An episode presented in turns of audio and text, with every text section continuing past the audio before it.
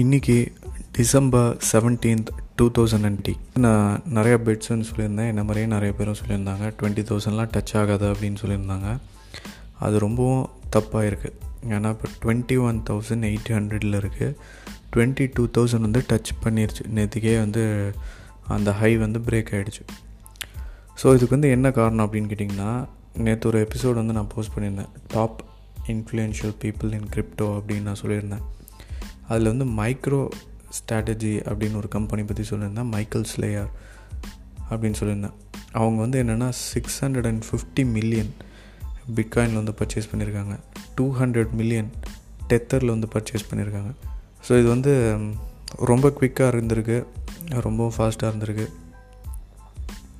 So இதில் வந்து நம்ம தெரிஞ்சுக்க வேண்டிய விஷயம் வந்து என்னென்னா பிட்காயின் வந்து கோல்டை விட த்ரீ டைம்ஸ் வந்து அப்ரிஷியேட் ஆகிருக்கு ஸோ இதுக்கு ஒரு எக்ஸாம்பிள் சொல்லணும் அப்படின்னா ஒரு டூ தௌசண்ட் செவன்டீனில் வந்து ஒரு டச் ஃபேமிலி அவங்க வந்து எல்லாமே அவங்க கிட்ட இருந்த கோல்டு அவங்க கிட்ட இருந்த அசட்ஸ் எல்லாத்தையும் வந்து அவங்க சேல் பண்ணி பிட்காயினில் வந்து வாங்கி வச்சுருந்துருக்காங்க டூ தௌசண்ட் செவன்டீனில் ஸோ இன்றைக்கி வந்து அது த்ரீ டைம்ஸ் இன்க்ரீஸ் ஆகிருக்கு ஸோ இந்த மாதிரி ஒரு ரிஸ்க் வந்து யாருமே எடுக்க எடுக்கக்கூடாது. பட் நான் சொல்கிறேன் அந்த அப்ரிசியேஷன் வந்து டபுள் ஆகிருக்கு ட்ரிப்பிள் ஆகிருக்கு ரூபா நீங்கள் கோல்ட்லேயே வச்சுருந்தீங்கன்னா இன்றைக்கி அது கோல்டில் அதே ப்ரைஸில் தான் இருந்திருக்கும். பட் பிட்காயினில் வந்து அது த்ரீ ஃபிஃப்டி ருபீஸ் இருக்குது ஸோ இதில் வந்து பிட்காயினில் இப்போ இன்னொரு த்ரெட் வந்திருக்கு. என்னென்னா லைட்னிங் நெட்ஒர்க் அப்படிங்கிறத வந்து அவங்க கொண்டு வந்தாகணும்.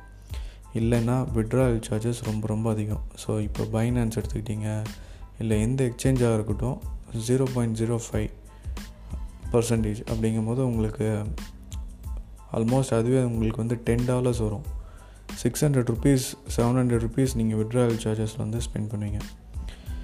ஸோ இன்னொரு முக்கியமான விஷயம் வந்து நமக்கு புரியுறது வந்து என்னென்னா இனி பிரேக் வந்து டூ தௌசண்ட் செவன்டீன் சிக்ஸ்டீன்லேயே ஒரு தடவை இருந்திருக்கு.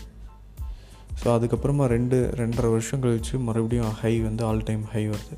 பட் ஆல்ட் காயின்ஸ் நீங்கள் வாங்கி வச்சது காணாமல் போயிடுச்சு. ஸோ நீங்கள் வந்து நிறையா காயின்ஸ் வாங்கியிருப்பீங்க. ட்ரான் வாங்கியிருப்பீங்க இல்லை எக்ஸ்விஜி இல்லை ரிப்பிள் ரிப்பிள்லாம் ரொம்ப வருஷமாக அதே ப்ரைஸில் தான் இருக்குது அப்போ கூட த்ரீ டாலர்ஸ் வந்து டச் ஆச்சு. இப்போது ஃபிஃப்டி ஃபைவ் சென்ட்ஸ் வந்து க்ராஸ் பண்ண மாட்டேங்குது. ஆல்ட் காயின்ஸ் வந்து பம்ப் அண்ட் டம்ப் தான். எப்போ இதில் லாபம் கிடைச்சாலும் நீங்கள் வந்து அதை சேல் பண்ணுங்கள் all coins so unless and until அது யூட்டிலிட்டி டோக்கனாக இருக்கணும். இருந்தால் மட்டும்தான் உங்களுக்கு வந்து அதில் ப்ரைஸ் இன்க்ரீஸ் இருக்கும்.